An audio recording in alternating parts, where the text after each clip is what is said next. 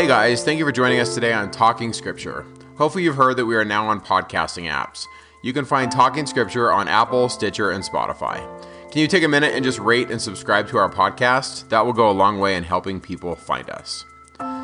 Welcome to Talking Scripture. I'm Mike, and today we're going to do a really special podcast. I'm really excited to have her today. We're talking to Mandy Green. She is a good friend, a neighbor. She loves the scriptures.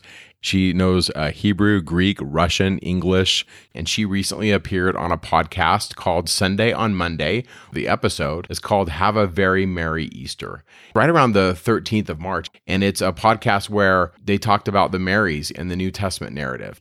Today, we're going to be talking about Mary Magdalene, uh, what her story tells us about Easter, about women.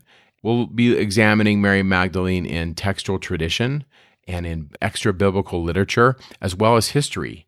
And so, before we get started, I just want to say we're not declaring any kind of doctrine for the church. We're certainly not uh, proclaiming anything as absolute dogmatic truth. We're just looking at tradition and history as it pertains to Mary Magdalene. And hopefully, you'll find this uh, discussion to be very thought provoking, as I know I have. And we'll see kind of where it goes. Yeah, that's great. Do So- some myth busting. Yeah, we'll do myth busting. So I guess I'm just going to pitch this question at you. Who was Mary Magdalene? Like when you get asked that question, what do you say? Well, Mike, honestly, she is the most underrated critical figure in the history of the world. And what's sad is that none of us really know why. That's what I would say. And then give me five hours to tell you why.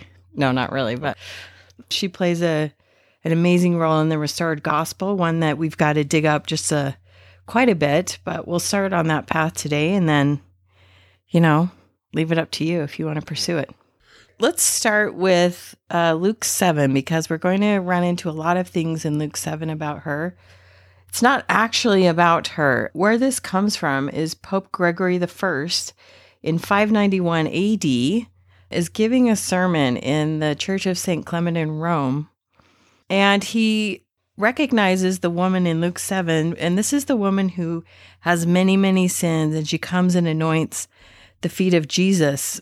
Well, the first record we have of that happening is Luke 7. And he just says that that's Mary Magdalene. And that's where we get this idea of her being this harlot, this prostitute. But the fact is, none of that's actually true.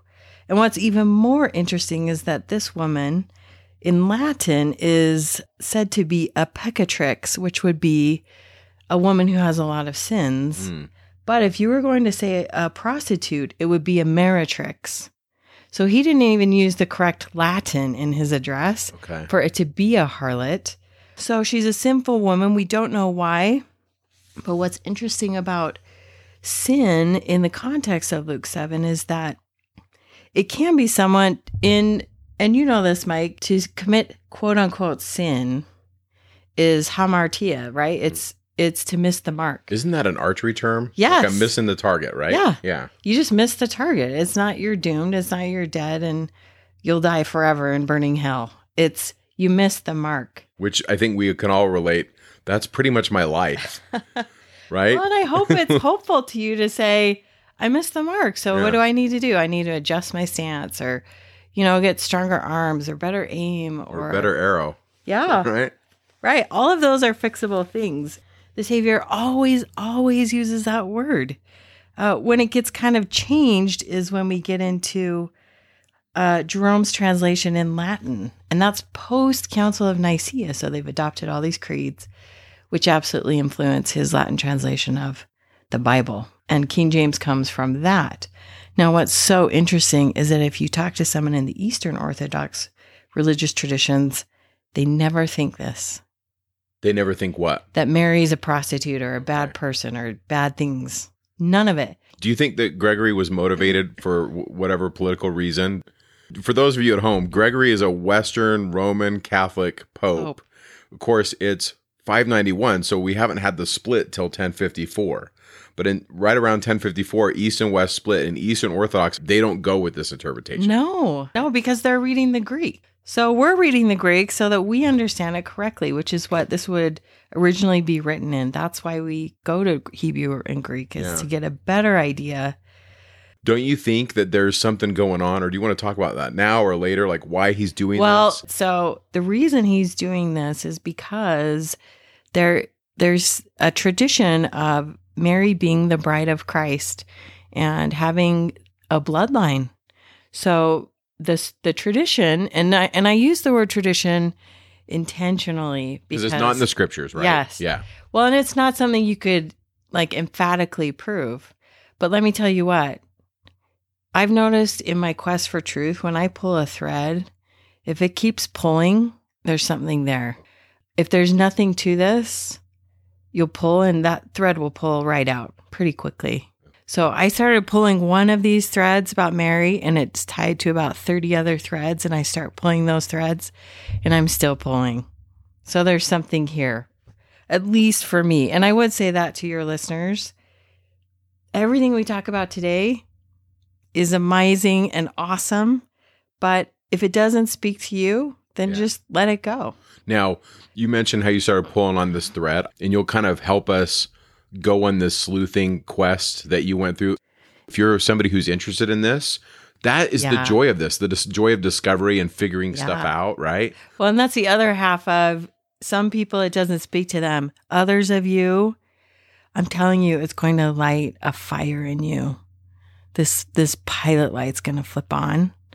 You're going to have a need and a hunger and a it's going to warm you and fill you especially as a woman we know so little about women of power and strength and beauty and fortitude and there is no greater example of that than Mary Magdalene. So that's also true. Um, just take the spirit and go with what it what it inspires you to do. I'm just a girl talking. Okay, so do you want to talk about Gregory's motives in 591, or do you want to? Well, want to so touch that? yeah, we can touch it. Um, so what really is going on is that if there is this bloodline, because the church in Rome is all based on Peter and Peter being the head and the first and the greatest.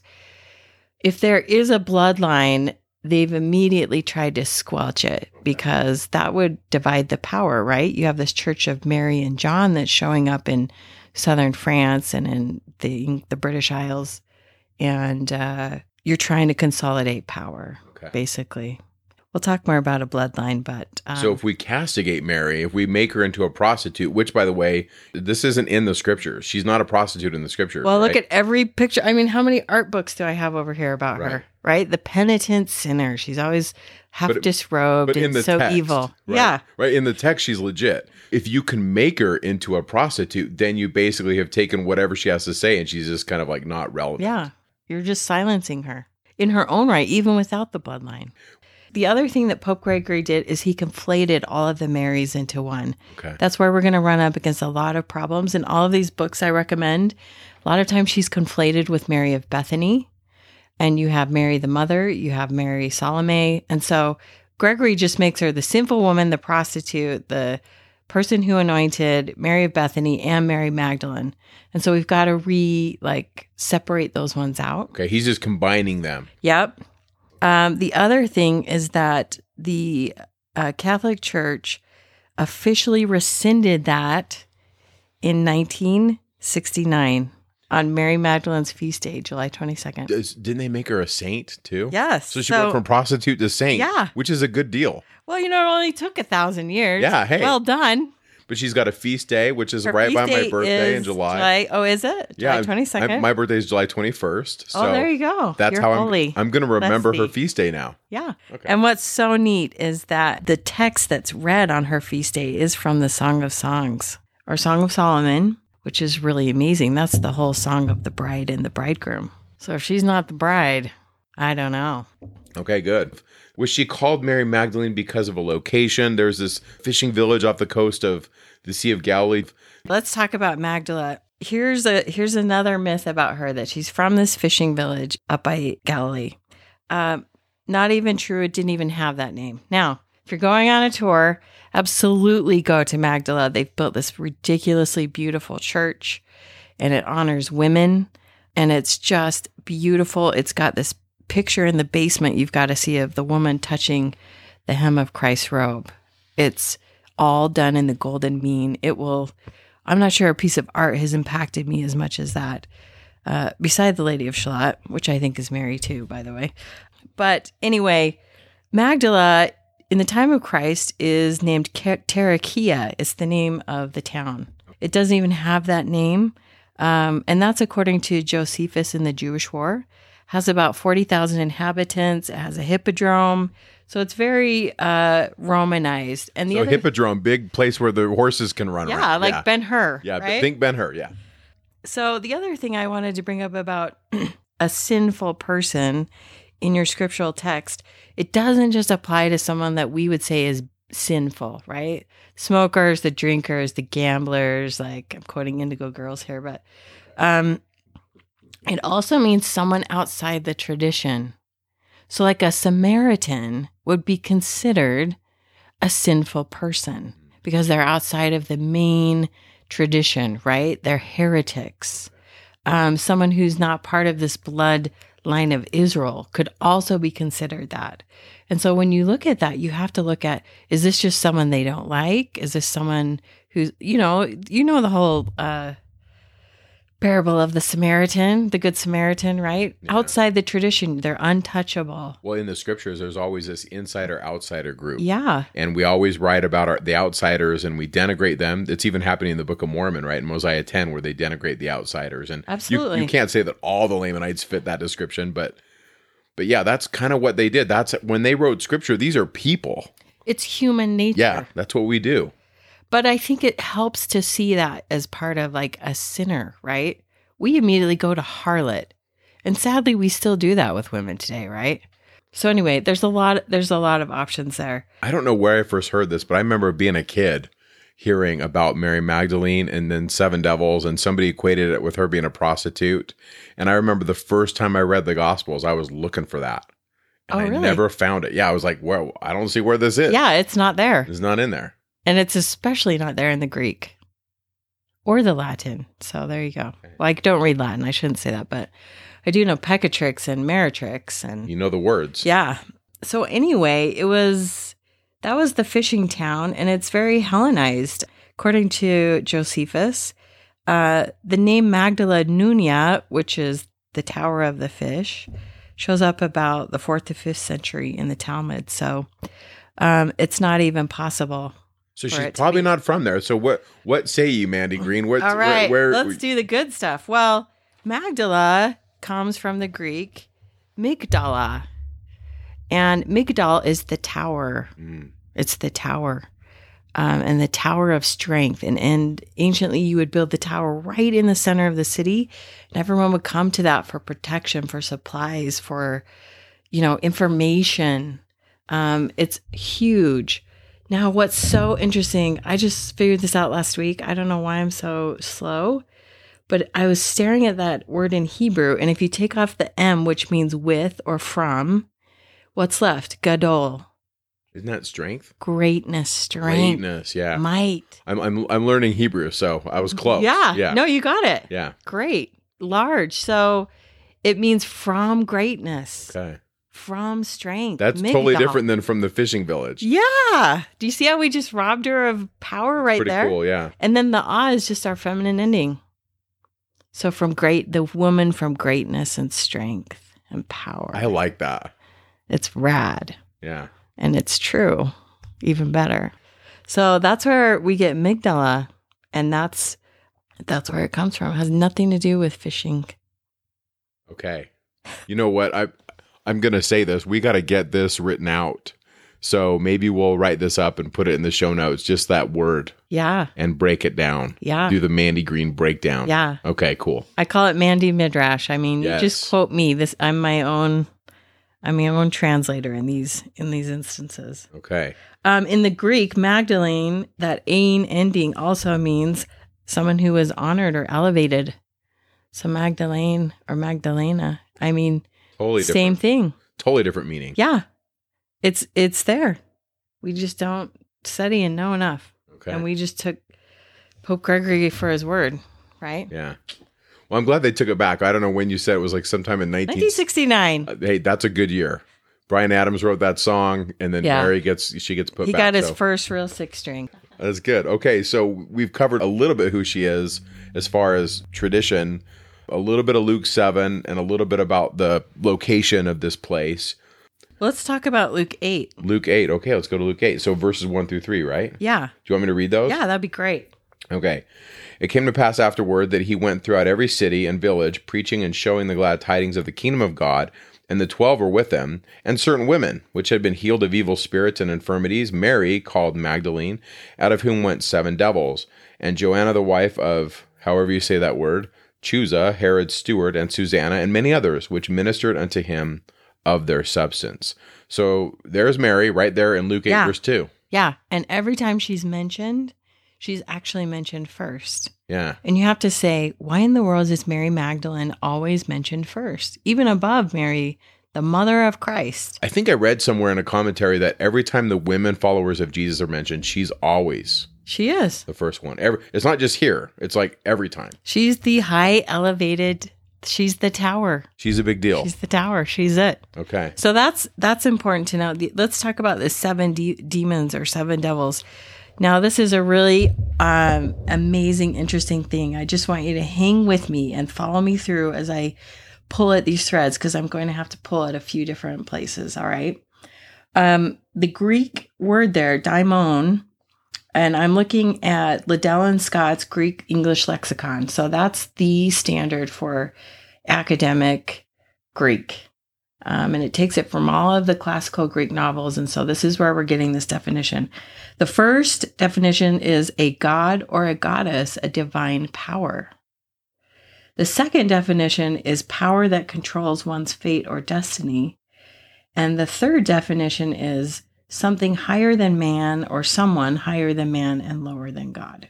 And then I had to go to the Thayer and Smith's Bible Dictionary to find the last and lowest definition of a demon or an evil spirit. So that makes me say, wait a second, there's something godlike going on here. She's not possessed of demons. it says in verse two that she. And this I'm reading the King James, but it just says she. she it says she's been healed of seven spirits and infirmities, out of whom went seven devils. Yeah. So from from who had gone out seven devils, the way I'm going to read that in uh, Mandy Greek, but backed up by Liddell and Scott, is seven spiritual levels. She had come out from seven heavens. Now, this is probably going to be a super new concept to many of you. So I'm going to give, do the best I can and give you as much information for you to go search this. But anciently, it was believed that there were seven celestial heavens. So we're talking seven celestial heavens. And um, in the Ascension of Isaiah, and I recommend this book so much by R. Get the translation by R. H. Charles. We'll put all these books in like a Yeah, reading list. the show notes are going to have all the links on Amazon. And and the ascension of Isaiah, it says that Christ uh, is at the seventh level of the celestial heavens. Satan's also there, and he fell from that level. And then you have to go to Egyptian religion, which is that when you achieve that, they also have seven celestial heavens. And when you achieve that seventh celestial heaven, and this is in Hugh Nibley's uh, The Message of the Joseph Smith Papyri, you are called a son of the morning or a daughter of the dawn. Okay.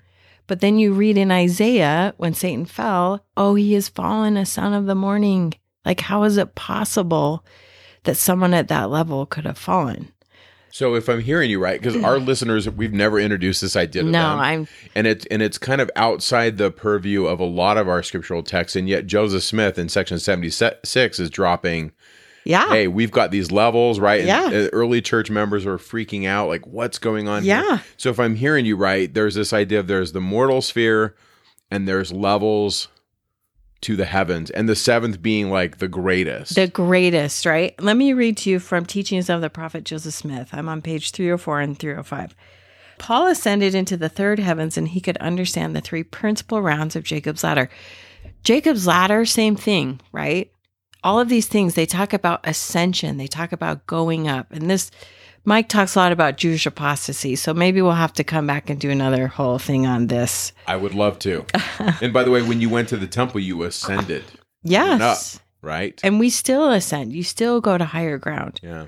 Um, the telestial, the terrestrial, and the celestial glories of kingdoms, where Paul saw and heard things which were not lawful for him to utter.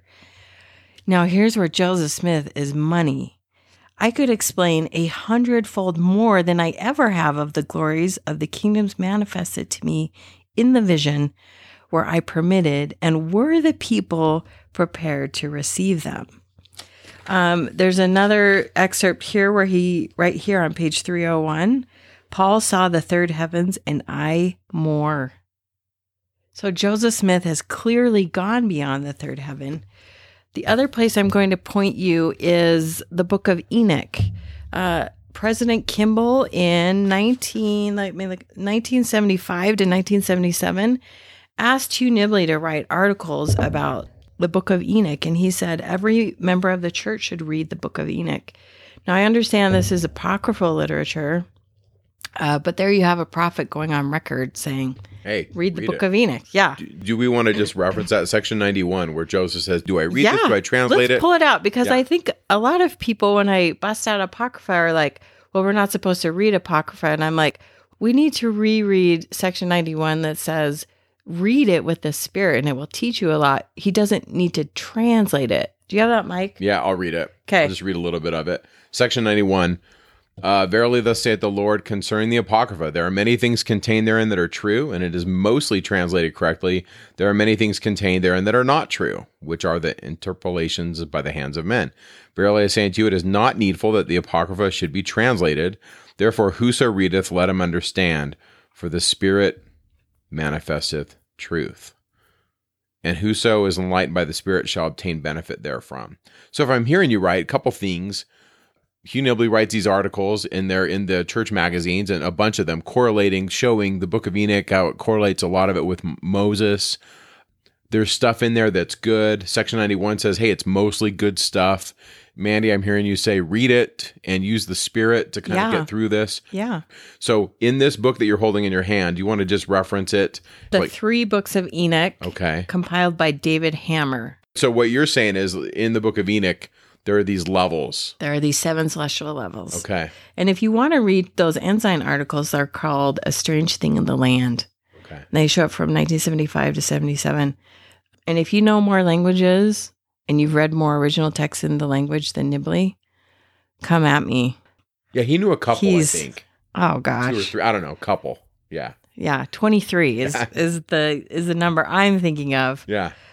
And here's something else I just feel like I should share with you. Um, because we're going to talk a lot about Nag, the Nag Hammadi texts, which are some texts that were buried about third, fourth century and were dug up in Egypt in 1945. Um, we don't, we probably should be open to things like that because the Book of Mormon is as, as apocryphal as it gets. We dug it out of the ground. It was translated by the power of God, not scholars.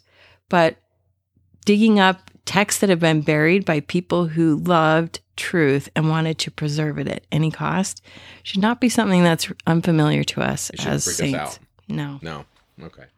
no.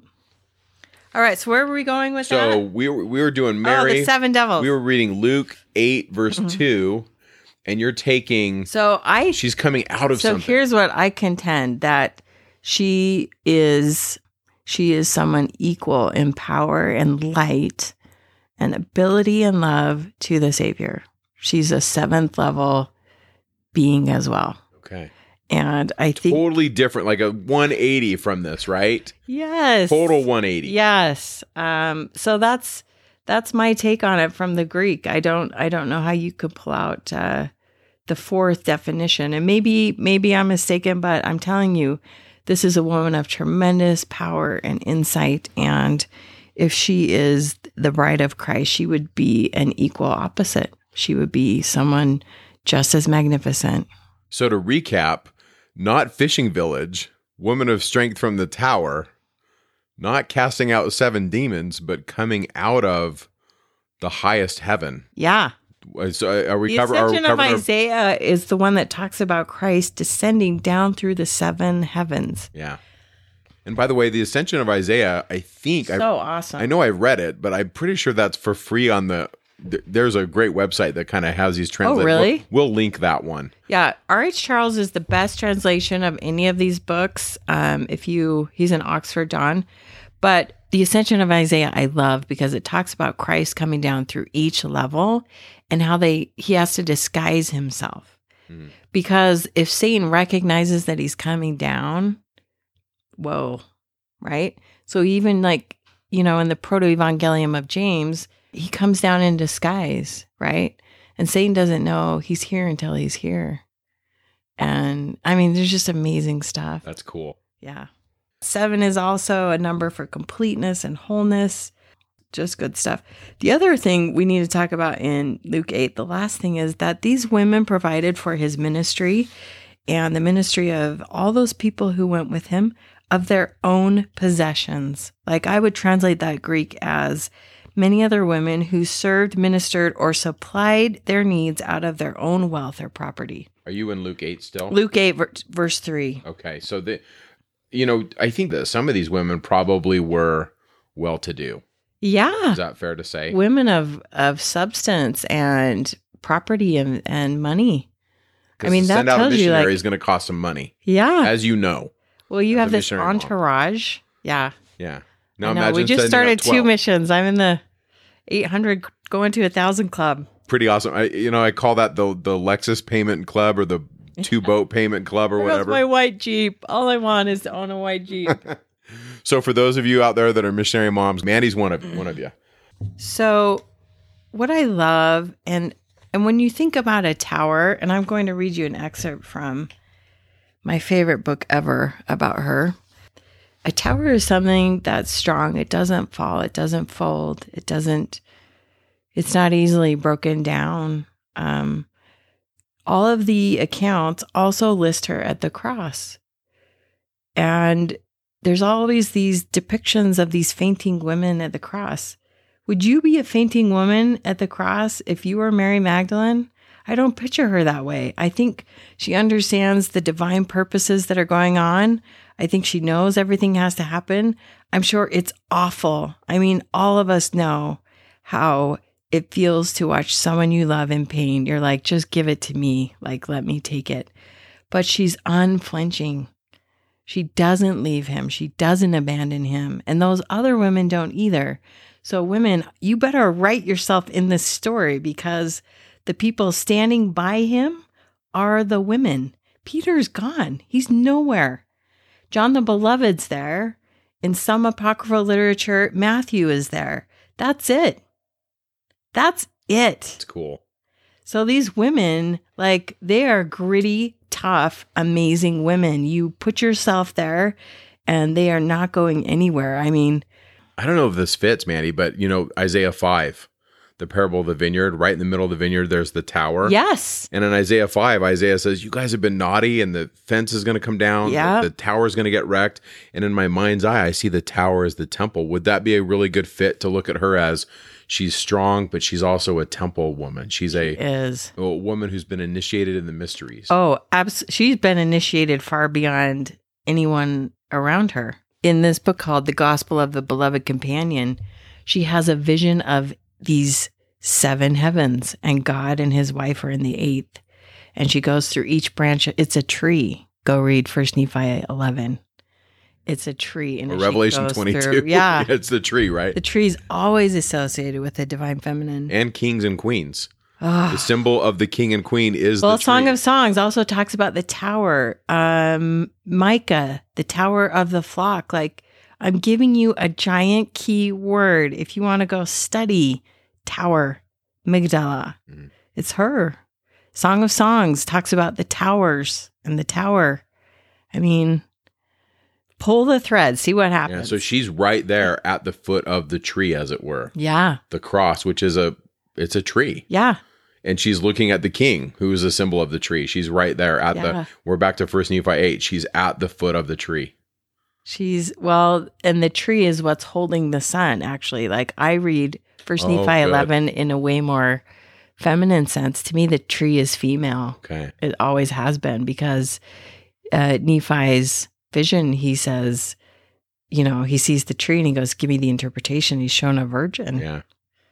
So the fruit of the tree is Jesus Christ in my reading. And there's many ways to read that. Absolutely. I'm not. I will you will never hear me say this verse means this. It means all 20 things that it means because truth has is layered. S- But one layer definitely the mother bears the fruit. So the tree bears the fruit and the son is the fruit on the tree. if you, the listener, are the first time hearing this, go check out our first Nephi 8 and 11 stuff that we did, Yeah. where some of this stuff's laid out. This is good.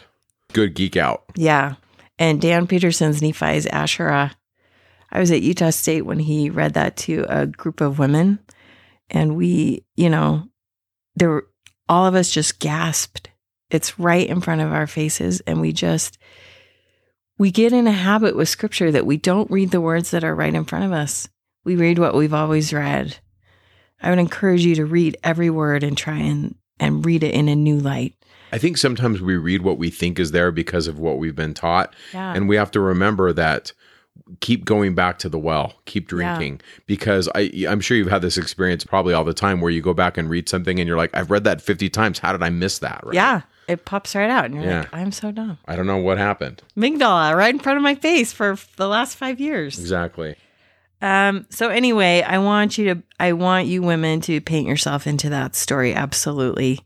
And paint yourself into the Savior's life and love and care. I mean, the Savior is the ultimate proponent of women. Look at his ministry. I mean, women in Palestine, you can't vote, you can't be outside of your home, you have to have your hair covered. You really don't have any rights. You belong to your father and then you're sold and you belong to your well, I shouldn't say sold. You're you have a dowry Yeah. and you're given to your husband who then basically owns you. Um and here comes Jesus Christ. First person he tells he's the Messiah, a woman, a Samaritan at the well. All of those are big key things. Um, his ministry includes women. He lets women touch him. He lets unclean women touch him. I mean, The witnesses the were women. the witnesses are women. Mary Magdalene's the first witness. She's the apostle to the apostles because she's sent to proclaim that good news to them. Um, they're at the cross. I mean, do not write yourself out of his stories at all. Don't. All right, so let's go to John 20. Let's talk about resurrection morning. Um, something in John that I that I love that I think we we kind of read over a little bit is that it's still dark. She's going to the tomb and it's still dark. I just want you to picture this woman walking through the old city in the middle of the night. Well, it's not, it's the third watch, right? The fourth watch, three to six. Um, going to this tomb. Again, unflinching, unmoved. I mean, being associated with the Savior at this period of time, not not a great thing. If you're picked out of a crowd, if someone knows you, if those guards, what are they going to do? Well, because they think that Jesus is this uh, guy trying to kind of like a political rabble rouser. Yeah. Got to get this guy out. So Yeah. you're like a, a criminal essentially. Yeah, everything's at heightened, you know, security, right? Uh, it's Passover. Pilate's already got everyone's all stirred up. There's been a lot going on. And like I said, there she is. She's not going anywhere. First place, first one there. She's unflinching. She's amazing. So it's still dark. So that I'm going to read that. I'm going to read that Let's first do it. one. The first day of the week cometh Mary Magdalene early, when it was yet dark, unto the sepulchre, and seeth the stone taken away from the sepulchre. So she gets there, and she's like, "Well, where is what's going on? Why is the stone taken away?" So she runneth and cometh to Simon Peter and to the other disciple whom Jesus loved, and saith unto them, They have taken away the Lord out of the sepulchre, and we know not where they have laid him. Now, here is the piece that I want to insert into this picture. This is the piece you would read on the feast day of Mary Magdalene. Song of Songs or Song of Solomon, chapter 3. By night on my bed I sought him whom my soul loveth. I sought him, but I found him not.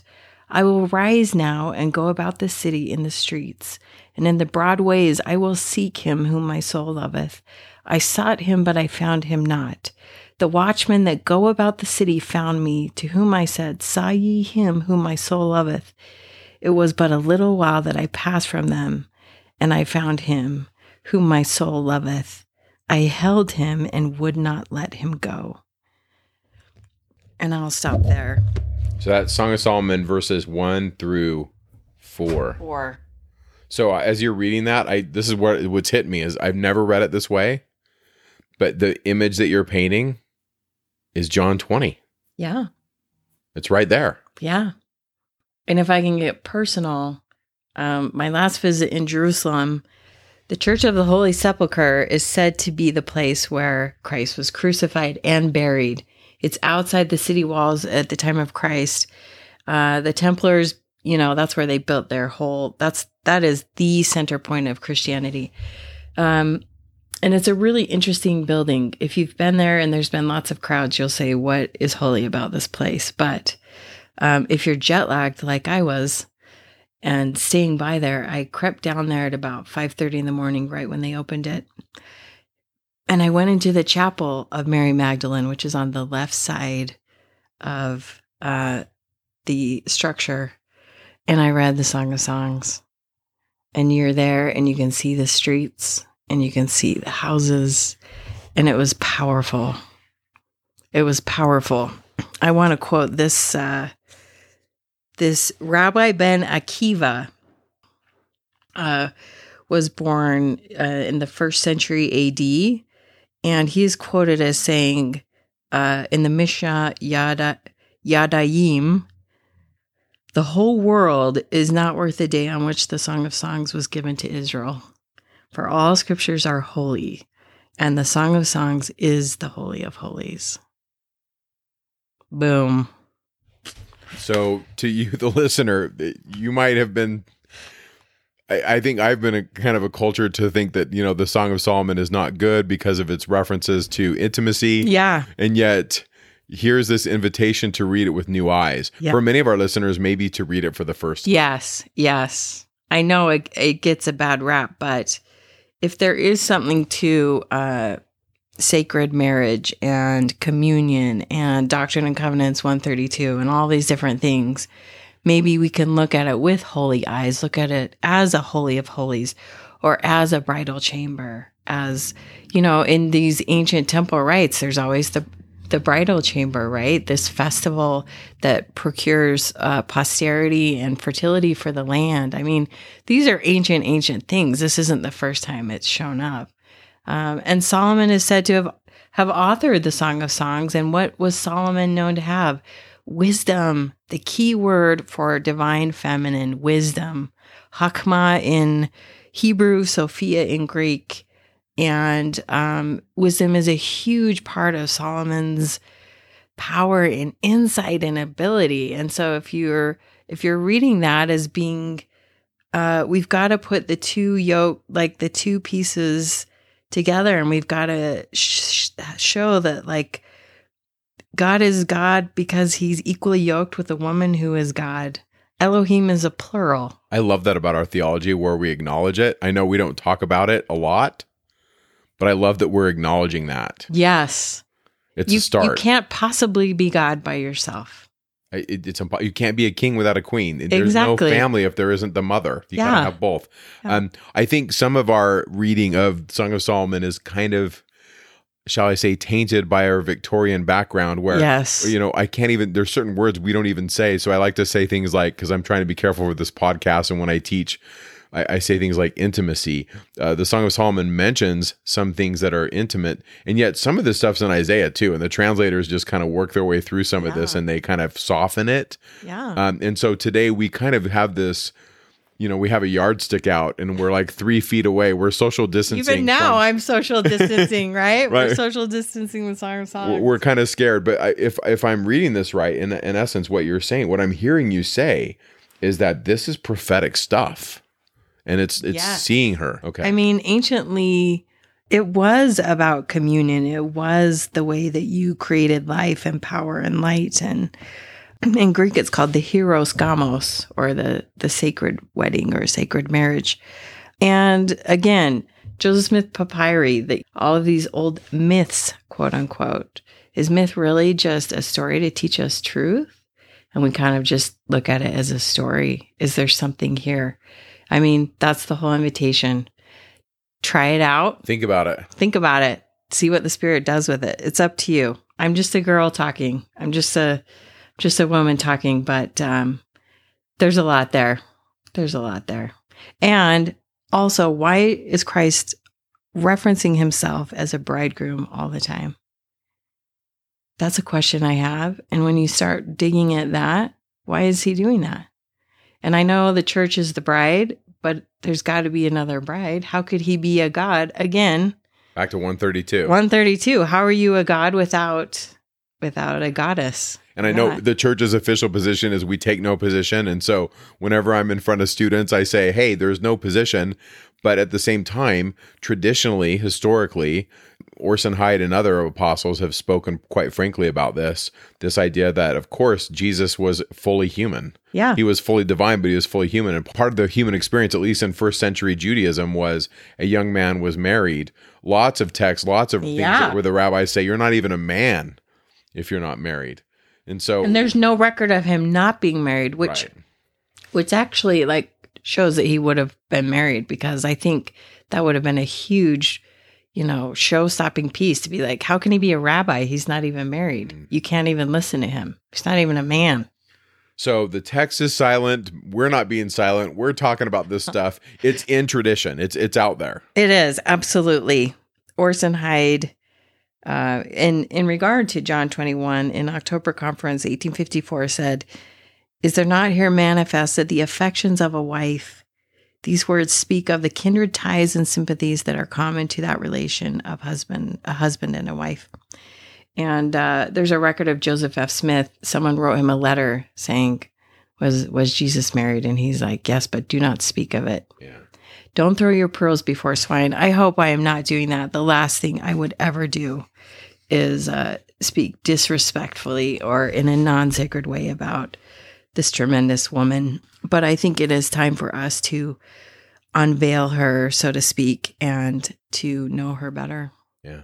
The scriptures are silent on specifics, but yet it's right there in front of you. You know, read it with careful eyes. Do a careful reading. And if I'm reading this right, this is an experience where the first person that he's going to see when he's resurrected is this woman, which is probably not just a disciple, probably a really yes, you could definitely you could conclude that for sure. Well, the two apostles come. You know, the one Peter steps in, and the beloved one saw and believed. But what is so interesting, I loved, is in verse ten where it says, "So the disciples returned again to their homes, but Mary stood outside." That's the tower. She's right there. I love know? that. The tower. I mean, she's not going anywhere. She's not going anywhere. She's not um and and who knows how much this text has been tampered with too. Um but um that's that's a that return word just brings to mind the Hebrew word for repent, which is shuv, which is turn around, right? They saw this beautiful, amazing miracle. They know that the body was laid there. This massive stones rolled away and there's nothing there. Right. And they turn away from it. Now, I'm not sure that John turned away from it the same way that Peter did, right? Because it says he saw and believed. He was like, giddy up, like, here we go. Yeah. But, um, and I can't interpolate, I'm interpolating what he, Peter did, but Peter went back home, right? Mary doesn't go anywhere. She's right there. Yeah. And I'm just going to read you my translation of this. Maria set herself outside, like established herself. That's what that word means to me. Outside the tomb, exhibiting strong emotion. It's it's translated as crying. I don't know that you could say absolutely that she's crying. She's exhibiting a strong emotion. And she stooped down to look into the tomb and she saw two angels in brilliant light sitting there one at the head and the other at the feet of the place where Jesus had been lying. What's interesting is in some of the ancient anointing uh, ordinances, Mike, uh, the king was anointed on the feet and the head. Interesting that John has that detail. Again, we just read over it, right? But that's 20 that's what it meant to be a Christ. Yeah. He was anointed. Messiah means anointed, right? And he was anointed prior to his burial. She's always in art, she's always displayed with her alabaster jar. That's how you can tell it's Mary Magdalene. She's holding the jar. The mother doesn't, but she's always holding that anointing jar because the wife anoints the husband prior to the wedding. Uh, the queen anoints the king. It's always the woman that anoints the man in kingship in in weddings and things like that. Anyway, Think about the gift, the gift of children. This image of a woman when she hands the child to her husband on the day those children Oh. are born. The the throne, the kingdom, yeah, it's her gift to him. That, that's just Awesome. the image in my head. I, I always say this: there is no kingdom without a queen. Yeah. You yeah, have to have both. yeah. And we've got to look at our setting, which I totally skipped over. Like, if we were really doing this, we would spend hours here, but you're in a garden, right? You're in a garden. That's representing Eden. That's representing this different paradise, right? There's trees in the garden. Anyway, there's a lot there too to unpack if you want to read that. Uh, verse 13, they said to her, Woman, why are you, I'll just say weeping. She said to them, They have taken away my master. I do not know where they have established him or laid him. Having said this, she turned around and saw Jesus standing there, but did not know that it was Jesus. Jesus said to her, Woman, why are you weeping? What is it you are searching for? And it's the word for desire or searching for. It's not like, what are you looking for? It's like, what are you seeking? Like, what's in, what are you looking for? Thinking that it was the gardener. Now, this word only shows up one time in the New Testament that I can find, Mike. I don't know that we're translating that right. But there you go. This singular word, this one time in this particular chapter, what is it really? So, in a lot of the Hebrew stuff that I read, the Hebrew authors talk about it. Adam and Eve were sent to be like the height of their creative purposes was to be gardeners, to tend. And it has temple implications too. I'm sure you read this, like the word dress and keep. Or those are how they talk about the priests Yep. t- taking care of the of the temple. Maybe he is the prototypical keeper of the temple. I, Yeah. I, I'm just throwing that out there. I don't know. Yeah. But- well, and I I just don't want you to say the gardener and think of like I grow flowers and trees. Yeah, we're we're not talking garden. Yeah, we're talking yeah. something else. Uh, she said to him, Sir, if you have borne him away, tell me where you have put him, and I will take him away. I just think of, you know what this brings to mind, Mike, and I know you totally will hear me on this. I think of Arwen when the nine black riders are chasing Frodo and she passes the river and she's, you know, she reins upon her horse and she's like, if you want him, come and claim him. Yeah, good luck. And I picture Mary like that times a million. Like, don't touch him. You give him to me. Right? And Jesus said to her, Miriam. He called her by name. And she turned herself around. There's that turning again, right? There's that looking away from the tomb and death and emptiness and what she thought the world was handing. And when she turned herself around, the Savior was right there. And I think that's such a great lesson for all of us is like we look at the telestial world in our lives and the things we've suffered and death and the empty tomb, all of our hopes and dreams. But I think if you turn around and face the garden and the gardener, that's that's the vision. In other words, it, this is our life. Like we are her. We need to turn to him, Yeah. especially in the time of great distress or upheaval when everything is a mess. Yeah. We can focus on the mess or we can focus on Jesus. Yep. You can look at the empty tomb or you can turn yourself around. Where are you looking? repent. Uh, and said to him in Hebrew, Rabboni, which can be translated master, prince, or chief, or husband. And Jesus said to her, Do not hold on to me, cling to me. Um, it also can be can mean like be attached to me. For I have not yet ascended. There's your key piece right there again. Ascended or to climb a mountain, the mountain of the Lord's house, the seven celestial heavens, this temple to the Father. But go to my brothers and say to them, I am ascending to my Father and to your Father and to my God and to your God. Mary Magdalene went and reported to the disciples, I have seen, I have been a witness, and I've been in the presence of God, is how I translate it in Greek. I think yours says, I have seen the Master. And she told him that she had said these things. So there's this embrace, there's this hold. There's a lot of ways you could read that word, opto. You have a sacred embrace. You have she's clinging and holding to him. Now, in First Temple Israelite religion, the king and queen would embrace as part of as part of an ordinance. It was a ritual. It was symbolic of something. Nephi talks about this, where he says, "You know, I'm encircled about by the arms of His love." Or, and Hugh Nibley talks about this too, doesn't he? Where the embrace was a was a symbol. Yeah, and it was to Hugh Nibley. He talks about it's a symbol of the atonement to be made one. Why don't we read this Gospel of the Beloved Companion right now? So, Mary has this, and this is an apocryphal text. It's said to belong to uh, this group of people in Languedoc, which is post Christ's crucifixion. And here's the tradition.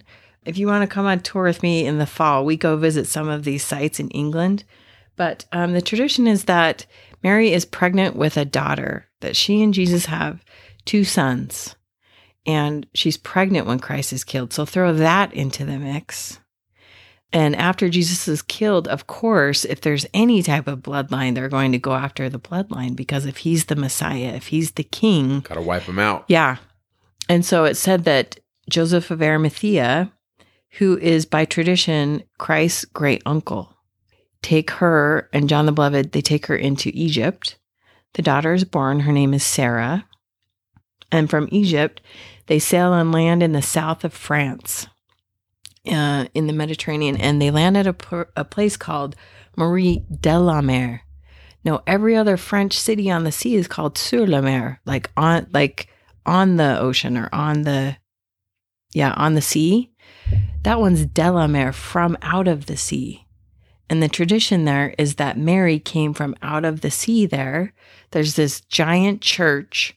And every year on the feast day of St. Mary Magdalene, they bring out this boat and they do this huge procession of her coming out of the sea.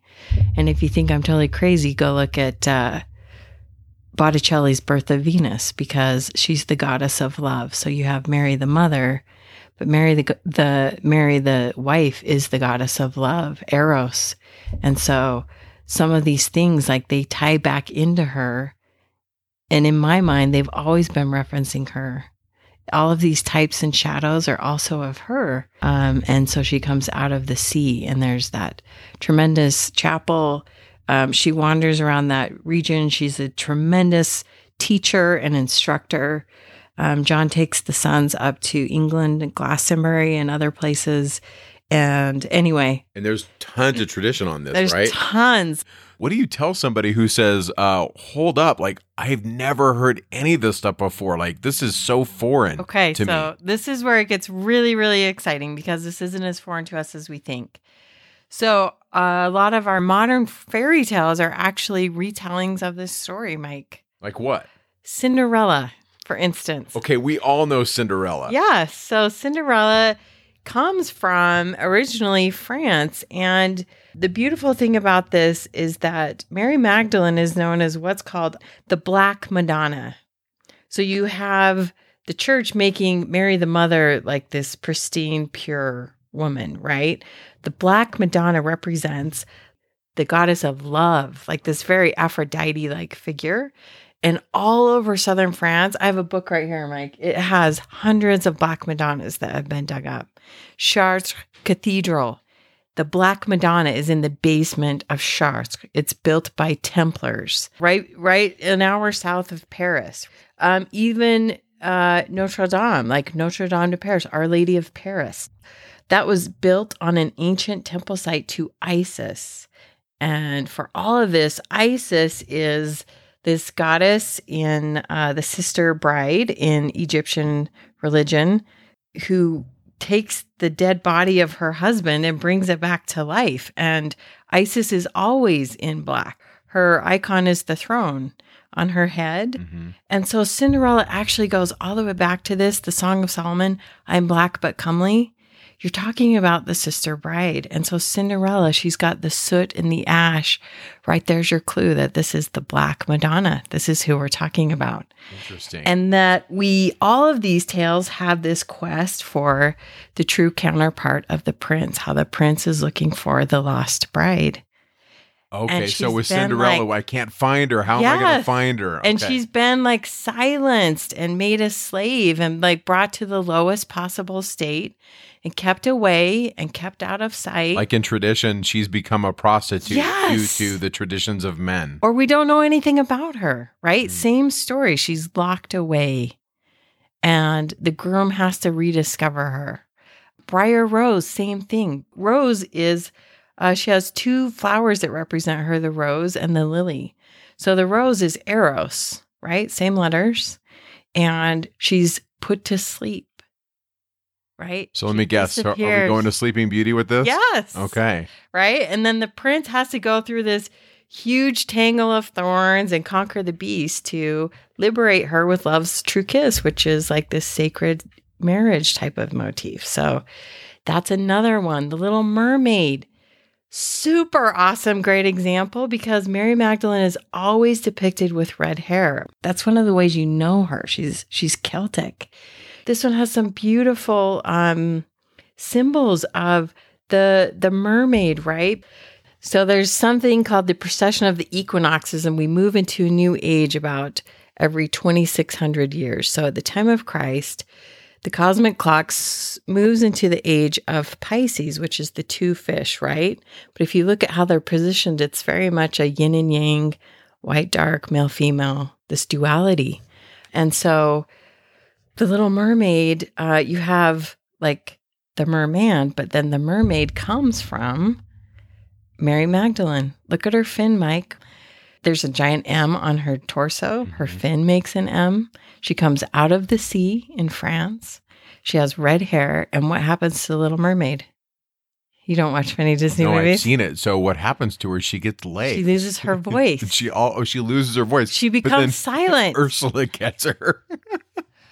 She's, She's silenced. silenced by the sea witch. She can't right? talk, right? Okay. But then the sea witch impersonates her. So we're looking at this story and we're like, what's going on? But if you look at the book of Revelation, there's the harlot and there's the bride.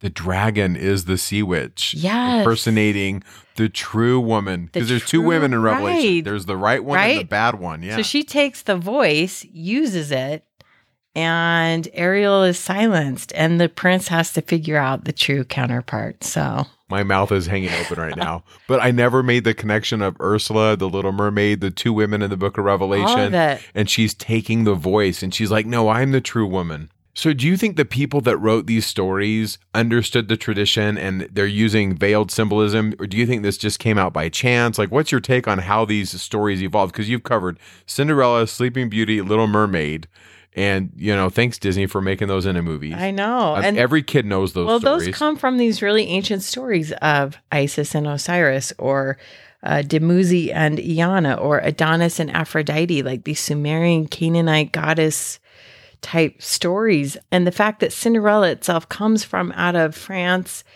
And I think that's right when they start to squish this idea of a bloodline, the Church of Mary Magdalene.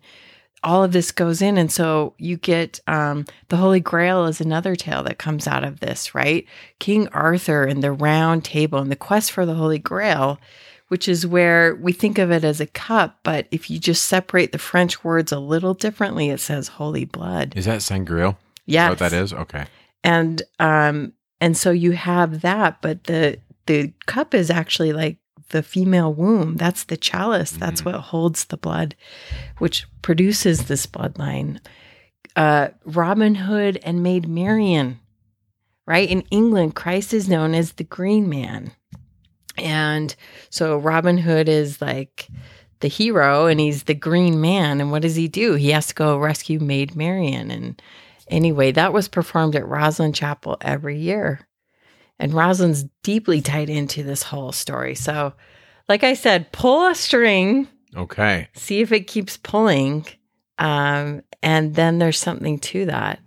These black Madonnas, anytime you see a black Madonna, that's how they would differentiate this goddess of love from the mother these two different Madonnas. So look at every Madonna you've ever seen, and these black Madonnas are, and they show up always in Templar ritual, in Templar cathedrals. During the Crusades, when they go take over Jerusalem, they actually restore Godfrey de Bouillon as like this king of Jerusalem in the Church of the Holy Sepulchre built by Templars. And all the vestments are black, Mike. What do you tell our listener who says, hold up, my mind just exploded? and I'll give you an example. Like, what do you say to a listener who's never heard of the Black Madonna and they're like, Mandy, I want to read more about this? What do you tell them? Well, you just start looking up uh, Black Madonnas. I have a book here. I'll have Mike put it in the show notes about all the Black Madonnas they've dug up in France. Um, you can do studies about Isis in, in Egypt, and she's the sister bride. Look at the Song of Solomon. Like, this story of blackness keeps showing up and it's hiddenness, it's okay. veiled. It's like any symbol, Mike. They have several meanings, but hiddenness, being veiled, Can't being silenced, okay. right? Being shut out. And I think she is someone that requires looking. You you have to want to know her. You have to want to know that eyes to see, ears to hear. I mean, those passages actually show up a ton in some of these texts that have to do with sacred marriage and things like that. So honestly like my eyes are lighting up while you're talking and you're like Mike I'm just starting. Like I know. I just I just barely hit it, but uh this is from the Gospel of the Beloved Companion, uh, page 76, chapter 41, verse 1. At the end of that week, when all the disciples had gathered at the house at Bethany, the Migdala and I need to pause there and say a lot of times she's called Mary the Magdalene or Mary the Tower, right? Which would be more of an epithet describing her strength. Came to them and told them what she had seen and what Yeshua had said. But they were grieved and wept greatly, saying, How shall we go out and preach the gospel of the kingdom of the Son of humanity? If they did not spare him, how will they spare us? Then the Migdala stood up, greeted them all, and raising her right hand, said to her brethren, Only from the truth I tell you, do not weep and do not grieve, or be irresolute, for his grace and that of the one who sent him will be entirely with you and will protect you. But rather let us praise his greatness, for he has prepared us and made us truly human. When the Migdala said this, she turned their hearts to the good and they began to discuss the words of Yeshua. Simon Kepha said to the Migdala, Sister, we know that he loved you more than any other among women. Tell us the words of the rabbi which you remember, which you know and understand, but we do not, nor have we heard them. And this is where Mike, she goes on to tell about this great tree that doesn't change. Um, 42 4, there are eight boughs on this tree, and each bough bears its own fruit, which you must eat in all of its fullness. The fruit of the as the fruit of the tree in the garden caused Adam and Chava to fall into darkness, so this tree will grant to you the light of the Spirit that is eternal life. Between each bough is a gate and a guardian who challenges the unworthy who try to pass. And then she has this amazing ascent experience through all of these different boughs of the tree. And do you see Revelation 22 here with the different branches and the different fruits yes, as a connection? Okay. Absolutely. I mean, I feel I should stop there, but there's a lot there. There's a lot there if you want to look at that text. Um, how she she goes through this and at the very top um and as up from a great distance I heard the voice of my master tell me Miriam whom I have called the Migdala now you have seen the all and have known the truth of yourself. The truth is that I am. Now you have become the completion of completions.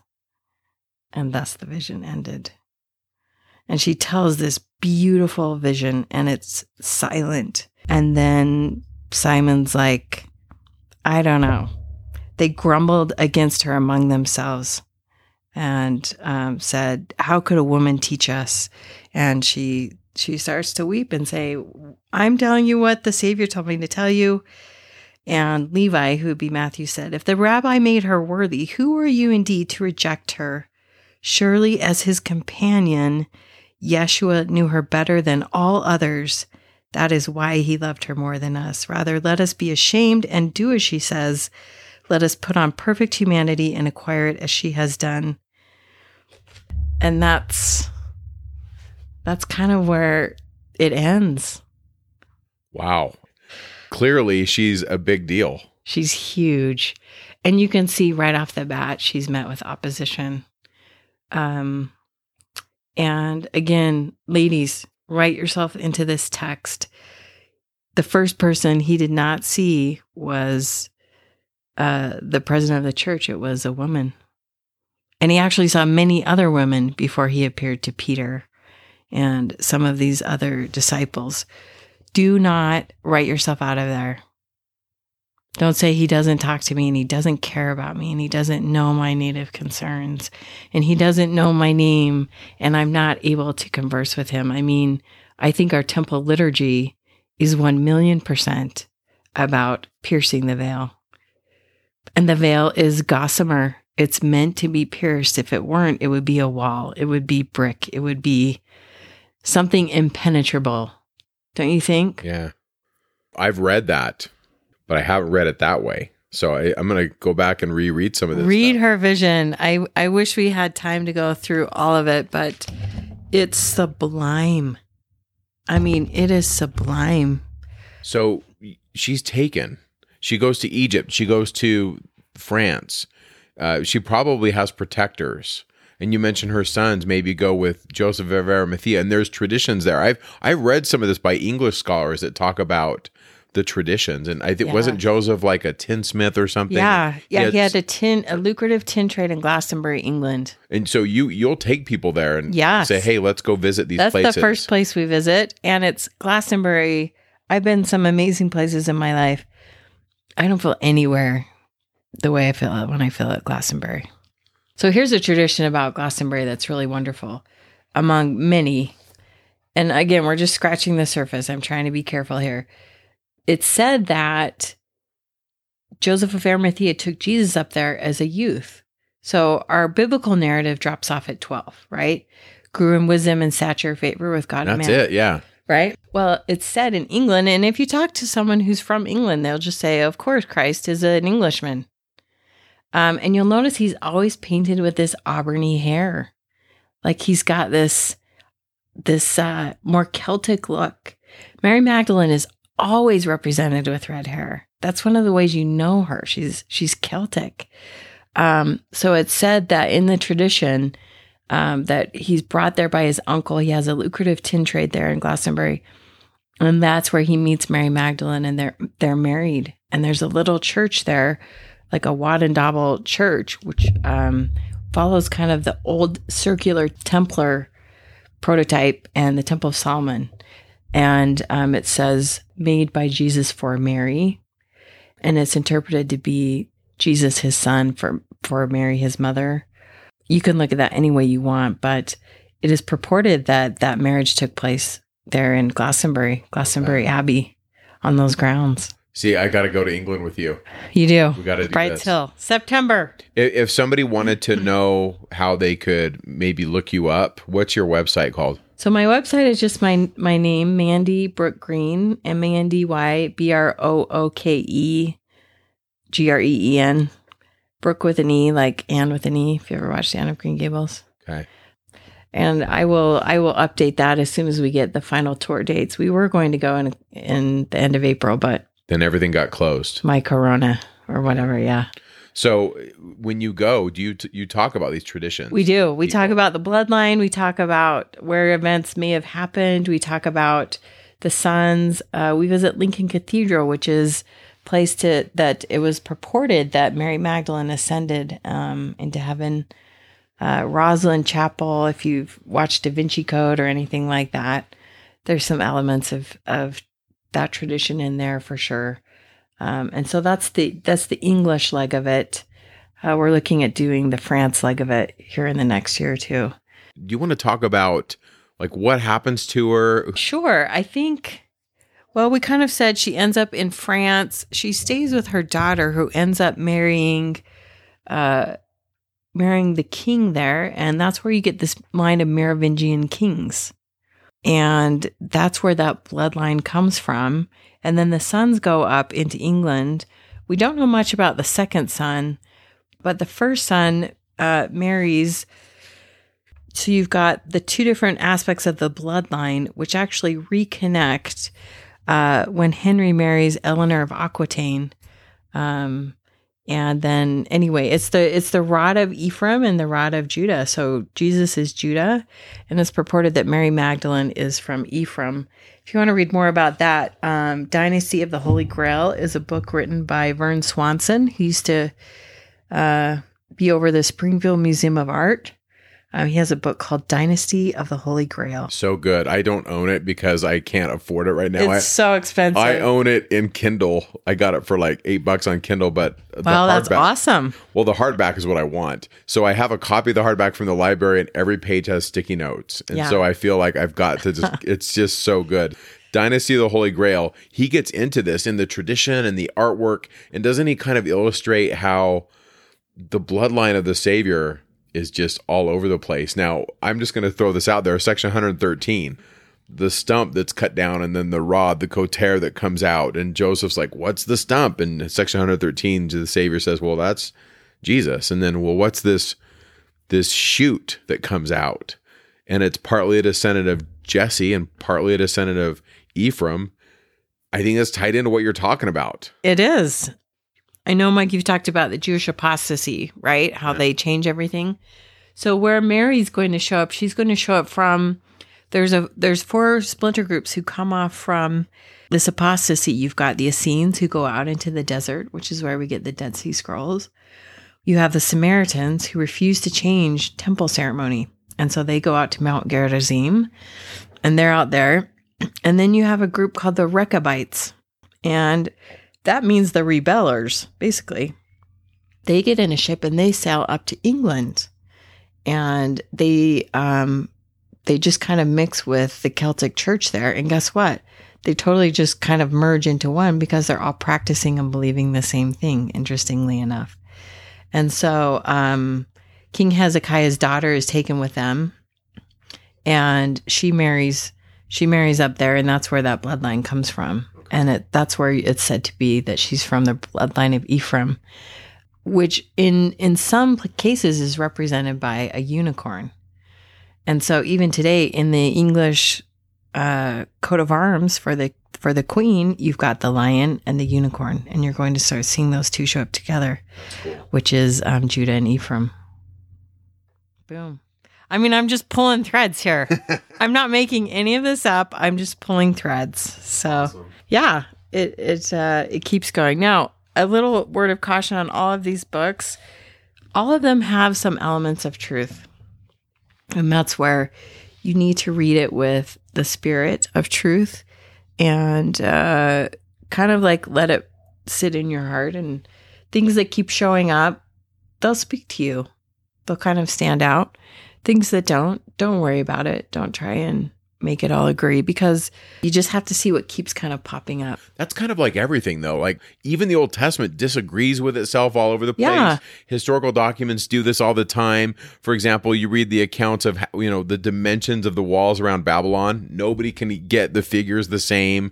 Um, that's kind of history. It's Yeah. just kind of a. I, I like to say history's messy. That's kind of the phrase that I use. And so is Scripture. Scripture is messy, and that's okay. All right, Mandy. So I'm going to read this verse to you. I'm going to throw this at you, and uh, it's Revelation 22 17. Tell me what you do with this. The Spirit and the bride say, Come, and let him that heareth say, Come, and let him that is athirst come, and whosoever will, let him take the water of life freely. love it That's all feminine imagery. I know I know we always read it as the church, but how could there possibly not be a bride? And this whole like the 10 virgins, what's it about? The bridegroom coming, the end, the feast, right? The restoration, healing the land. Micah, there's the most beautiful stuff in this um this book here called The Woman with the Alabaster Jar about the desert blooming again. You know this prophecy of the desert blooming like a rose. The rose is a symbol for Mary Magdalene and always has been. Um, the lily is also a symbol of her. But you have this beautiful image of water coming out of the temple. Water is definitely a feminine um, symbol coming out of the temple and light and um, like the softer light of the moon, which is feminine, like healing the land.